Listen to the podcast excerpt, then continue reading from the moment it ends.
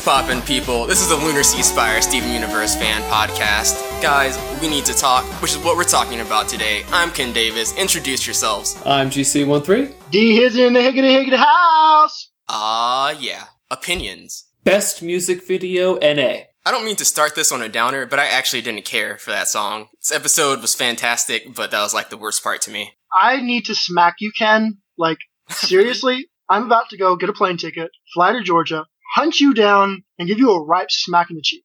In fact, hold on. First time I saw the song, it wasn't that big a deal to me, but it really grew on me. I, I do really enjoy that song now. And then the Rainbow Quartz dance was like, I mean, Pearl may not have meant it that way, but it was a really good end to the video. Right. Yeah, it was definitely, uh, showy. I don't know. Subjective taste in music wasn't my thing. If other people like it, fair enough. It's not even that I necessarily liked the song, but it was a Pearl duet with Greg. I mean, like, that was wonderful. Rose to it. What I think was interesting about this episode was that, I mean, Rose was there, and I wasn't nearly as excited as I was when we saw her in, um, Story for Steven? yes, I wasn't nearly as excited as I was when she was in Story for Steven. It was almost like, oh, hey, she's here, and she's a character now, and we're seeing this, and it just kind of felt normal. I mean, I'm sure that I'm probably a minority in that opinion, but it felt like she belonged there, and like she was like a, a character proper rather than like this this glorified entity that we've seen her as. And it just felt really normal. That's a really good observation. That did not even cross my mind. But yeah, I'm 100% there with you. It just felt super normal, but that, I didn't even think about it. That's good. The show really kind of snuck in that, uh, change in personification of Rose. I was complaining earlier in the, in like earlier episodes that I was kind of upset that Rose was being portrayed as being like this overly perfect character that no one could really relate to. But yeah, that's definitely gone at this point. Yeah, this was the first episode where she actually got proper characterization. Like, she finally talked to Greg like a real person. Except she's not a real person. So, you know, now we know what she's about a bit. I really liked that alliteration, GC. We know what she's about a bit. We got to see Stevonnie again! I liked that. I liked that when your dad walks in on you and you're fusing with your girlfriend. Look what you got. Oh yeah. you know, just gem hybrid things. I didn't know anything about this episode going into it, so like as soon as they started dancing, I was like, "Oh crap, what's about to happen?" And then it happens. Yeah, that, you're that was "Whoa." exactly. It's like, oh yeah, it's Stevonnie time. was this just me, or did Stevonnie's skin look darker in this episode than it did in Alone Together? yeah, it might have been. It could have been the lighting. It's always they, the lighting heavily influences colors on this show. This episode was particularly pretty. It was, because of all the extra lighting in the music video, I think. Yeah. It was also kind of anime-ish, too, like, when- especially when um, Rose said, I think you're hilarious, when Greg asked if he, res- if, uh, he respected her, and he had that little lightning thing behind Oh his head. yeah, yeah, yeah. but back to Stevonnie, just very briefly. I, I'm very heartened to see them reminding us of Stevonnie so soon after Sworn to the Sword. Because, you know, a lot of us are like, oh, come on, are we going to get to see Stevonnie as the embodiment of the battle couple? And then we see a few episodes down. Oh, yeah, by the way, rem- don't forget this character. Oh yeah. I'm excited. Oh my goodness, the hype in here is real. Grab some bottles, grab some Ziploc bags in your mason jars. We're going to freeze this and have hype for days. You can cut the cut the hype with a knife in here. You could cut the hype with a spoon. What'd you guys think of Rainbow Quartz's character design? I thought she looked pretty cool. I love the leg warmers. Oh yeah, that was That, a nice that, that little aspect from uh, Young Pearl's character. right. I mean, I know she's only a few years younger than, you know, main timeline Pearl, but, you know, still she looks and acts younger, so she's young Pearl. I really liked how Pearl's eyes look incredibly smug and condescending towards Greg, but the rose eyes on her are like really excited and happy. There was a meme I saw someone post, and it was like, when you want to give Bay the look, but you also give him the stink look or something like that. I don't know. I liked Rose uh, Rainbow Quartz design. I thought it was a pretty good balance between Pearl and Rose's design. But like the double eyes, I it, it took me a little bit to get used to them. I think the double eyes make her look really, really. That's the otherworldly touch she needs, you know? No, I definitely agree with you. It's definitely like a wise design choice as far as like outright design goes. It was just a little bit. I'm used to it now. I watched the episode about five times at this point. Dang, nice. High five. Oh yeah, internet high five, nerd points, just leveled up. But I lost my train of thought. You're welcome. Welcome to Lunar Sea Spire. with the with the eyes, I think it it, it does make her just off putting enough for how she needs to be. She's I mean, Pearl is kind of putting putting her in there to show off to Greg. That's true. I mean, I don't know. I really did not like Pearl in this episode. I mean, I think her actions and reactions were justified. I've read a lot of discussions, people talking about, I mean, like, well, Pearl has been with her for 6,000 years. Of course she's going to get jealous. I still didn't like the way she was acting. She was very catty and just, ugh. Yeah, I actually didn't think Pearl was that bad in this episode. She was being kind of petty, but she's just trying to mark her turf, you know? I mean, yeah, again, totally justified. I think the fact that she's been with Rose for so long is what makes it even more unjustified. Because if they've only been dating for like a few months at this point, then what is that to Pearl's 6,000 years? It's surprising that Pearl is like even capable of being concerned at that point. I don't know. I want to read it the other way. Like, if you're in a really long relationship with someone, or even if it's not an outright relationship, but you've had like the hots for someone for a really, really long time, and then like they're going after someone else, even if you know they're not going to take it seriously, which at this point until the end of the episode, I don't think they were taking it very. Rose wasn't taking it very seriously. It would bother you, you know. Greg was, Rose wasn't. But I think that's just because she didn't understand like the kind of affection that Gro- uh, Greg had. Yeah, she was just playing a part for him. She didn't realize, you know, what he actually wanted. There was a theory I read on Tumblr earlier today that uh, that "Love Like You" song is actually Rose singing to Greg. I actually like that. The lyrics fit really well. Yeah. If I could begin to be half of what half of what you think, think of me, of me could do about anything. I could even learn how to love like you. Solid theory. I like it. I mean, I think it's it makes a lot of sense, and I think it's really cool that they gave us that almost sounding like a throwaway end theme song. I mean, we've had the, the, the music from that since the very beginning. We've had the lyrics for quite a while. So if the theory does fit the evidence, that's just really cool. We got that just under our noses and in such a way that it's not even something we would want to suspect that it meant anything, you know? With something like the the pyramid temple from Serious Steven, it's like, you know, this means something. Well, I guess even with uh, Love Like You, we, we kind of figured it meant something, but with the timing, didn't they put it in right after Ocean Gems? So people are like, is it Lapis or it doesn't really fit? But Okay, so Love Like You was first uploaded. The earliest I could find was March 15th, 2015.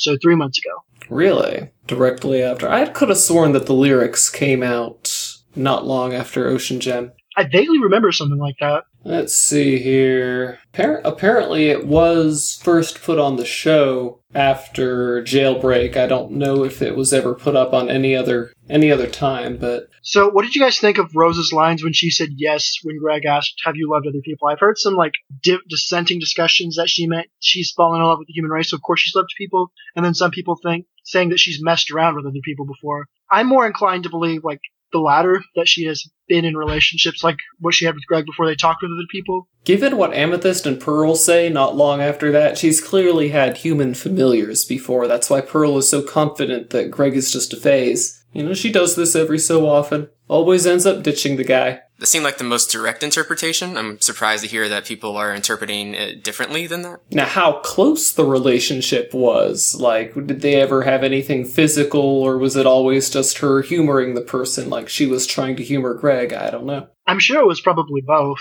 I mean, like, for people, physical intimacy is like a big deal, but I'm sure with the gems, where like their big thing is fusing into one another, they probably don't think much of like the physical intimacy is that we humans do. Didn't someone on this podcast, wasn't there someone here who didn't think that Rose and Pearl had like a romantic thing or that Pearl had romantic feelings towards Rose during, Uh, Rose's scabbard? yeah, didn't one of you, you were like arguing against that? Definitely wasn't me. I always thought she had a romantic interest in her. It's possible that I at one point in time held that opinion, but I don't actually remember. I do not believe that way anymore, but it's possible I once felt like that. Okay, maybe it wasn't even one of you, but there sure as hell were a bunch of people on the internet arguing that, and you're all objectively wrong. Yep. Eat it. Thank you. Well, I think Thank there's you. a lot of people who are wanting to read into the show and like see the relationships among the gems as being a very what's the word? This Platonic. Platonic. Yeah. As being platonic. And now that I say that, I do remember at one point in time I was under the impression that for the most part the relationships among the gems were platonic. Um, because I know I definitely have made that argument for uh, Pearl and Amethyst, but at this point I'm on the boat that like all the gems have probably been uh, uh, have at some level of intimacy with one another, with the exception of maybe Garnet because you know she's already got her thing going on. She's already a relationship. because I can definitely see ground for uh, Pearl and Amethyst have having been in something, and Pearl and Rose having been in something. But with Pearl and Rose, at least, I feel like it's far more one-sided. Oh yeah, very very much very much courtly devotion from Pearl towards Rose. It was so weird to me that Rose was so willing to fuse with Pearl because Rose presumably would know exactly how Pearl feels about her and she would also have to know exactly what fusion means to Pearl. So you would think that if Rose really wasn't interested in Pearl, she would be like, hey, I don't want to lead you on. But no, she like at the drop of a hat was like, yeah, let's fuse. Well, it was for the music video after all. I'm on board with the theory that like there are different levels of fusion and the more perfect a fusion is, the less like extra body parts they have. So like for instance with Garnet, the only extra body part she has is the extra eye with Stevonnie. They don't have any extra body parts. With Malachite, they have like six arms, no legs. Like they're they're pretty J. So They they have hand feet. I mean, like, I'm buying into the theory that, like, not all, like, all fusions are definitely intimate, but it's not intimate in the sense of sex, you know? And even if I'm not on board with, like, the relationship between Pearl and Rose being completely, you know, reciprocal, her, Rose feeling like for Pearl, Pearl feels for Rose, I definitely think that they have a pretty intimate and close relationship. So, I mean, I don't know. I guess I don't see that as too weird. I mean, does that make sense, or am I kind of talking around in circles? Yeah, that's that's kind of it's kind of how I feel. I don't I don't think that fusion is that huge a deal. I mean, you know, clear clearly both Pearl and Rose thought it was appropriate to form Rainbow Quartz just for a music video and or to spite Greg. So clearly, it doesn't have to be for a deadly situation. So something else interesting about fusion, at least, we know that as of Alone Together, Garnet gives us this really cool analogy that when you are a fusion, you're not two people and you're not one person. Obviously, Pearl and Rose had a very different frame on that fusion event. And I'm not going to say that like Rose wasn't perceptive enough to like read what Pearl was doing. Although when I realized like how she wasn't really getting what, what Greg's understanding of love was, I think it also might be fair to say that maybe Rose isn't the most empathetic person. Like she's not going to understand other, each other's emotions. But anyway, what I'm getting at, back to the main point, is that obviously Pearl and Rose had two very different trains of thought going on when fusing. For Pearl, she wanted Greg to be jealous, to know that like you're never going to have this. But for Rose, it was like, oh, that's neat. He'll enjoy that. He'll get a kick out of that. And all of the viewers will. Pearl dropping the mic afterwards. I thought that was really. I won't say it's out of character for pros for Pearl, but it was really sassy for Pearl. The way she just slowly lifted up her arm, kept eye contact with Greg the entire time, and just dropped it. That was great. She makes that same facial expression in maximum capacity when she's cleaning out Greg's storage uh, unit, and he and Steven walk up as she's like finishing up. Smug Pearl is best Pearl. She's only that smug around Greg though. She's so catty. I don't know. I don't know if this episode made me like her slightly more or a lot less. Well, to anybody who's saying this is a reason not to like Pearl, I'm just going to say Pearl's going through a lot of stuff right now, and you need to, you know, cut her a little bit of slack. GC has a degree in Pearl apology. Pearlology. Our resident Pearl apologist. Yeah. I really like the idea of Greg like having to describe all the petty things Pearl did to Steven and Connie.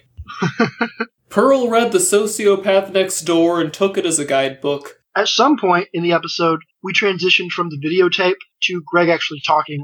I'm wondering what that point was. I'm just going to say, I was astonished with the high resolution on Greg's videotape and how there were no imperfections of any kind. That was a very high quality tape. Yeah, actually, I noticed that. He, too. he should work for an archive somewhere. They need someone with his talents. Not that I would want them to make deliberately awful looking video, but there's nothing wrong with, you know, poking a little bit of fun every now and again.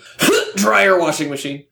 I think it would have been a neat idea if it started kind of like flaky and then got cleaned up as we got into the story and transitioned. Yeah, then faded into the proper video. That would have been cool. Yeah, because we kind of got that in Lion three straight to video. I mean, you saw a few graphic layers. And they did show in when you know, when he was trying to copy Pearl's dance, they did show that the videotape's not actually that good. I mean, even right after recording, it was showing all of the proper VHS imperfections. Yeah, this is true. Dang, Rose is tall. yeah.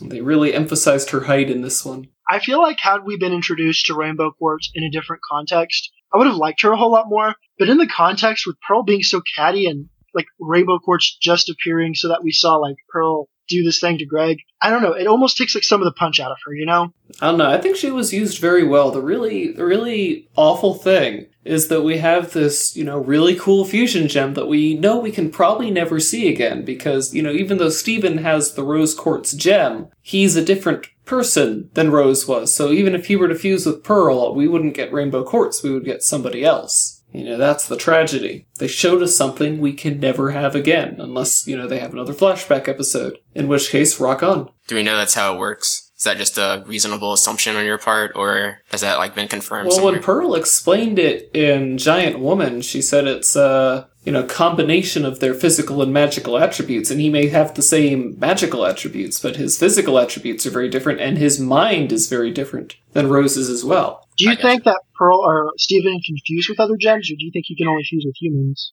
I mean, I don't think there's any evidence to say that he can't fuse with gems, but I hope he can fuse with gems because I mean I think it would be a lot easier for him to fuse with the gemlet because he can take his physical body and Connie's physical body and merge them into one thing. So I figured taking his physical body and a non-physical body and merging them would be a lot easier. I mean, that makes sense to me on some level. But see, okay, here's where I'm coming from, and here's what my thought is. When you're mixing light with light, you have light. When you're mixing flesh with flesh, you, you have flesh. Steven has like this physical human body, so on some level, it makes sense to me that he can fuse with Connie. What does not make sense to me, or at least what I have some trouble like figuring out, is whether or not he can mix like his human fleshy body with like the gem light. And that that's why I'm not 100% sure that he can fuse with gems. But again, I, think he can probably fuse with other gems, but just have to see. Although the two times he's fused with Connie, it's been super duper easy. So I don't know if he's still working on it in the background with the gems. That means that he and Connie sync up just really, really well because they were just a normal, normally proportioned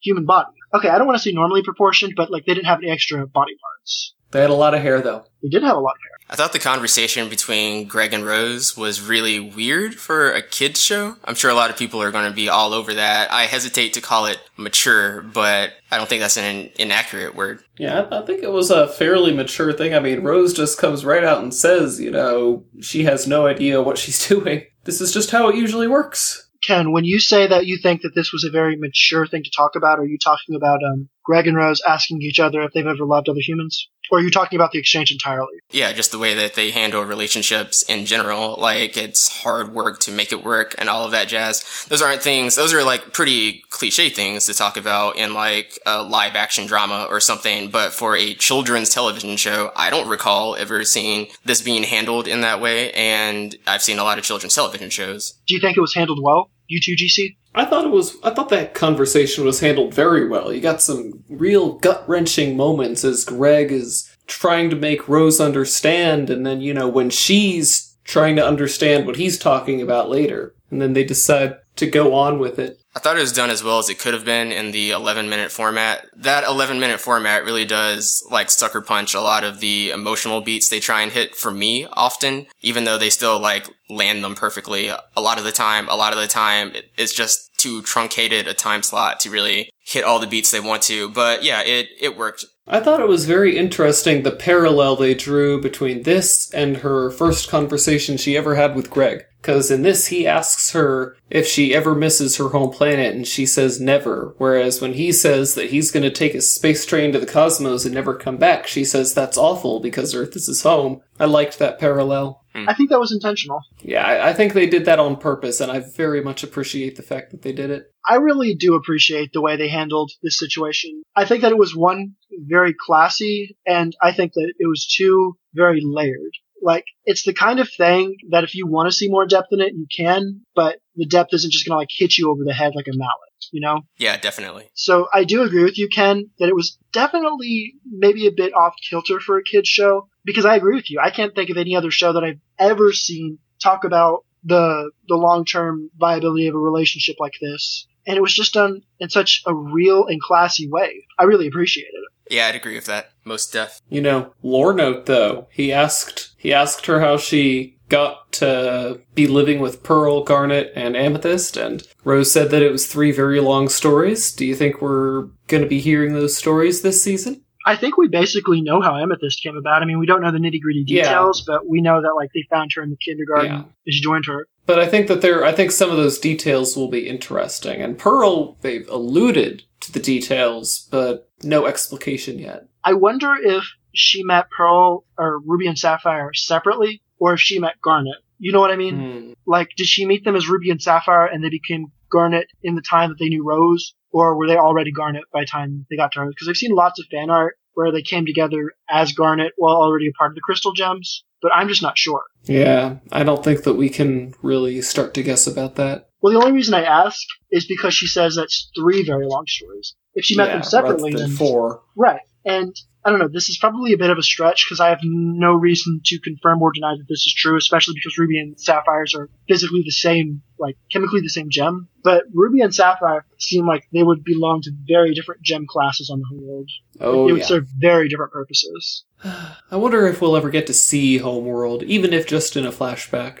I bet we will. I mean, there's that theory that we saw it in the first episode when Garnet was explaining how to summon a weapon, and they showed that uh, strange planet. Yeah, I, I, I screen capped that for somebody. I don't know, but e- that that doesn't really count. That's like seeing it from orbit. True, I mean, are we talking crystalline spires going into the sky? Basically, are we talking, you know, upper levels of Coruscant or lower levels of Coruscant or something d- different entirely? I don't know. I mean, just the ca- the the way their capital looks would say so much about the species. I mean, it's very possible a lot of the planet exists as hard light holograms. Because we know as of last episode that the gems are put into the ground by the uh, injectors rather than like them taking gems from the planet and turning them into living gems. And they're just incubated in another planet and they're grown from it. So my frame on it is those gems come from the gem homeworld and are incubated on other planets. So that makes that those gems something special, right? Well, you could make gems in a lab. Well, yeah, that's true. I mean, you know, uh, bismuth. So at the end of this episode, we finally start to see Steven begin to feel isolated because of his unique nature, because of his unique place in the universe, him neither being fully human nor being a full gem. And I just think it's interesting that the show has waited this long to go that route because if you go into the show knowing that it's going to have some character conflict and some interpersonal drama and some existential issues that Steven has to overcome, then you would think that would be one of the first plots that like comes up, but they've actually held this off for quite a while. I think they've just been piling weight onto the show for a long time, and I think it's just starting to get heavy enough to really get to Steven, you know? I don't think Yeah. that we're ever going to actually get to a point where Steven feels like he's a half breed or, or something like that. I think that he's probably uh, going to struggle with no one ever going to be able to fully understand him. But something that I really appreciated, like right out of the gate, was that the gems never referred to any to him as anything but a gem. They said he's also half human, like they qualified his humanity as being half human, but they never made him out to be less of a gem. I mean, Well, I think that's pretty much how it works. I mean, he has all of the powers of the Rose Quartz gem. He's not a half power gem. Just about the only disadvantage his human half brings him is he's probably not as durable as the false body that a gem projects, but he has the bubble and the shield, so that's not really going to hold him back much. I read a theory the other day that if Steven were to get hurt, what was probably going to happen is that his bubble would uh, appear and he would just get like submerged in some kind of fluid, probably like Rose's tears, and get healed that way rather than like retreating into his gem. Hmm, that's pretty far fetched. Like if he got like some kind of mortal injury. I don't know. I'm willing to believe something like that would happen, that he would probably get like protected somehow with his defensive capabilities and be able to heal himself. Although, I mean, if he was damaged, if Steven's gem was cracked and just his gem was cracked, his body wasn't hurt, do you think that he would be okay? Well, he doesn't rely on the gem to project his body, so most likely. But so you think that if Steven's gem was somehow removed from his body, the rest of his body was okay, he he could still live, that he would just be like a normal human in that instance? I don't know. I could easily see a part where the gem is networked with his brain, so it's an intrinsic part of him. I mean, Rose was able to say, you know, based on my personality, I know that you're going to be at least partially like this. It's really hard to say. Steven is an unprecedented little hybrid. It's just a question of where they went with it. If Steven had a kid, do you think that his kid would have magical abilities? No. No? I think Steven's human enough to have completely human children. I think that his kids probably would have some kind of magical abilities. Probably not like crystal gem level magic powers, but we know that uh, Ian Jones-Quartey said that he has human DNA and gem DNA. So like even if uh, his kids didn't have a gem proper, they would probably they would probably still have the gem DNA. So they would probably still have some kind of powers. I mean, you know, maybe the ability to command the warp or something, something that doesn't require energy expenditure, but like bubbling or making plant warriors, no. I I guess we don't actually have enough like foresight to realistically like speculate on something like that. Yeah. All all we can do is just, you know, pick things out of the air. This is true. So you you know the title for tomorrow, right? Chille Tid. Okay, good. I'm glad you pronounced it and not me. I'm probably pronouncing it wrong. That's okay. I probably would too. I'm not Norwegian. Chille Tid. So, tomorrow will be the end of Stevenbomb 2.0. So, I guess we'll see you all tomorrow. I'm GC13. I'm Ken. I am not sure I am pronouncing that name right. See you tomorrow. Our opening and closing music is by James Roach. For more Steven Universe fan related content, please visit lunarseaspire.com. Thank you for listening.